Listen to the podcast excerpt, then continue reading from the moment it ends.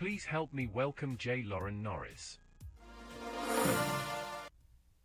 It's amazing to me how many leaders feel like, in order to be in charge, to maintain their position as a leader for others to follow them, they need to be loud and boisterous and direct and sometimes almost mean, arrogant, or condescending. Can I just tell you right now that leadership strength is not based on those things? Leadership strength is based on convictions.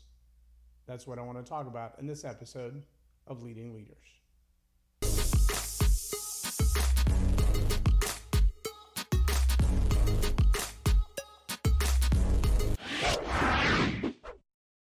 I'm J. Loren Norris with Leading Leaders Podcast. And I can tell you, I've met my fair share of people who feel like if they raise their voice a little more, if they yell a little more, if they're a little more emphatic, if their eyebrows furrow when they give instructions, if they stand upon their bully pulpit, if they force ideas that you may or may not agree with, then that's what makes them a strong leader. I haven't found that to be true. I found it to be common, but I haven't found it to be true. I've dealt with my fair share of leaders in the military and out who are determined that they must humiliate you to maintain their position of authority. They're somehow convinced that by being a bully, they're being a strong leader. Not true. I've also met leaders who are quiet, reserved. Sometimes it seems like they're not aggressive enough to be a leader, and, and people look at them and think, well, how can you be a leader if you can't even take control of the room? If you can't take charge right now, if you can't make people do what you want them to do, then how can you call yourself a leader? But some of those leaders, those quiet leaders, those work from the corner leaders, their strength is entirely different than what you might expect. And the way that they exhibit their strength, entirely different from what you might expect. And the impact of their strength, entirely different from what you might expect. Now, granted, there are those leaders like, let's say, Martin Luther King Jr., who insisted that those who follow him, that worked alongside him for the race reconciliations and everything that was done in the late 60s under his name, that it would be peaceful. The peaceful protests, the sit ins, the nonviolent reactions. All of these civil rights examples that were led by Martin Luther King Jr. were completely different than some of those led by, say, the Black Panthers or even Malcolm X different styles of leadership. And if you were to ask today which one was more effective, it would still probably be close to 50 50, just like it was then. Because there are those who led and followed on their personality style. There were those who led and were followed on character and nature and demeanor. And we do tend to find that in the world of leadership, people migrate to people pretty much like them. That's not to say that one is right versus wrong per se in the bold, outspoken, almost demanding type of leadership. If you're fighting for your rights, you can't go silently into the night and expect that to happen. You're going to have to put some oomph behind it. You're going to have to you're going to have to be willing to take some risks and step out there. But even that bold, brash, forward moving, pressing against the norm kind of leadership isn't the strength of leadership that I'm talking about.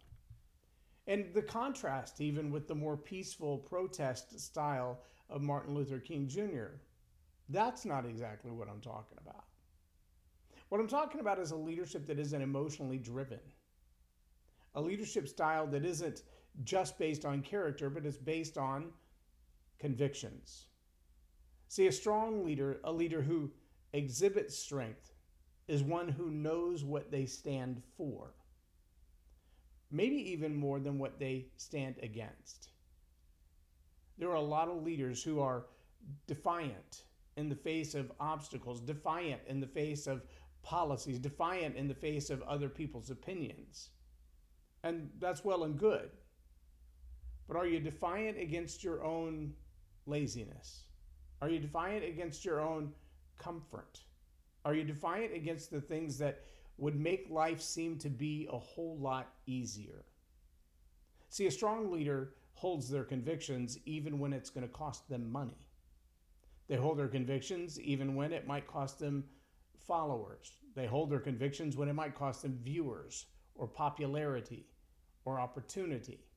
Because a strong leader is led by their convictions. They know what they believe, they know where to stand their ground, and they stay there. Not because it's a great win, but because they're that convinced that what they're convicted about, their moral grounding, their core values, their right and wrong, are so important to them, they don't give up any ground on that. Now, let me caution you to say there, there are people who hold convictions that are not justified. And by that, I only mean they hold convictions that, well, they're not deeply supported by the philosophy that everybody else would agree with.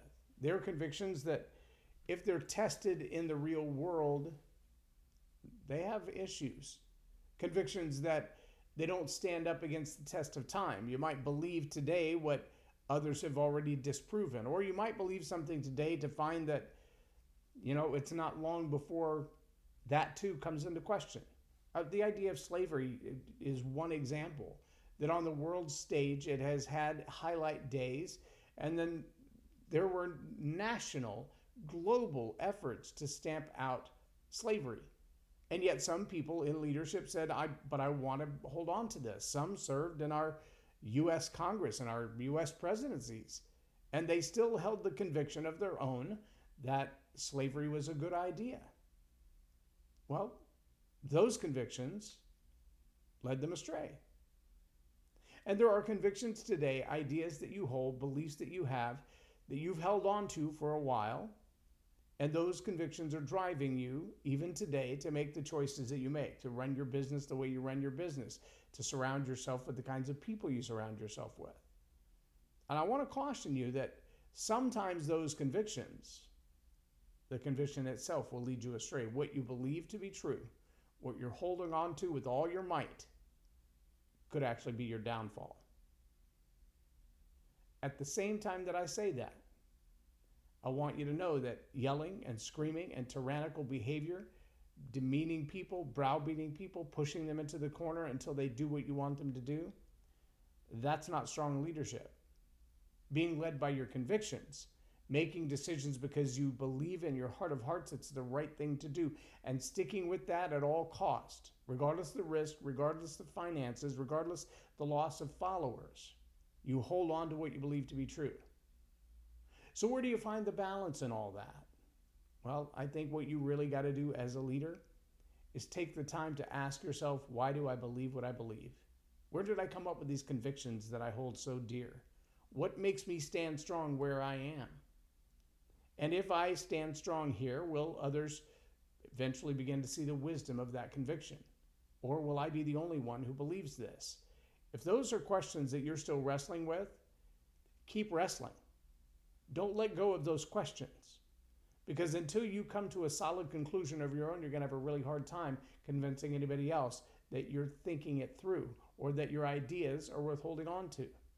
Ideas worth holding on to are ideas worth sharing, and they will spread naturally if you take care of them, if you question them, question your own notions, question your own thoughts, question your own convictions.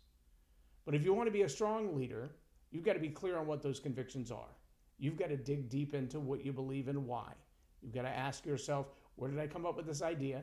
And why do I hold on to it? Who does it benefit? Who does it harm? If you're willing to do that, you can strengthen your convictions or move past them. And that's where strong leadership comes from. Don't believe the lie that a loud, boisterous leader, that a tyrannical leader, that a dictator type of a leader is the strong leader. No, the strong leader is the one who is led by their own convictions, and those convictions become contagious. Lead like that. I'm J. Loren Norris with Leading Leaders Podcast for Tell It Like It Is TV. Have a blessed day. Subscribe now for our extensive video library of leadership lessons promoting faith, family, and freedom. Hi, my name is Christina Knowles and I just got done taking J. Loren's Story Power Masterclass. It was amazing. I took away so much information. Um, one of the things that I really enjoyed being formally trained in media many, many years ago is the call to action.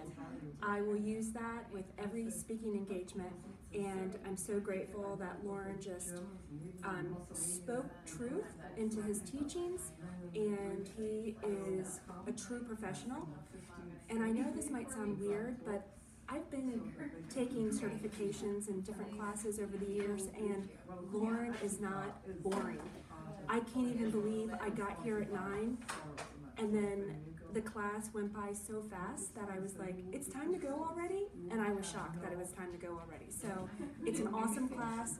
You're going to enjoy it, I promise. Loren is a master teacher on storytelling, and I learned so much. Um, I'm really going to have to sit down and go back through everything, and I think I might have to have some more coffees with Loren, but uh, it was totally worth my.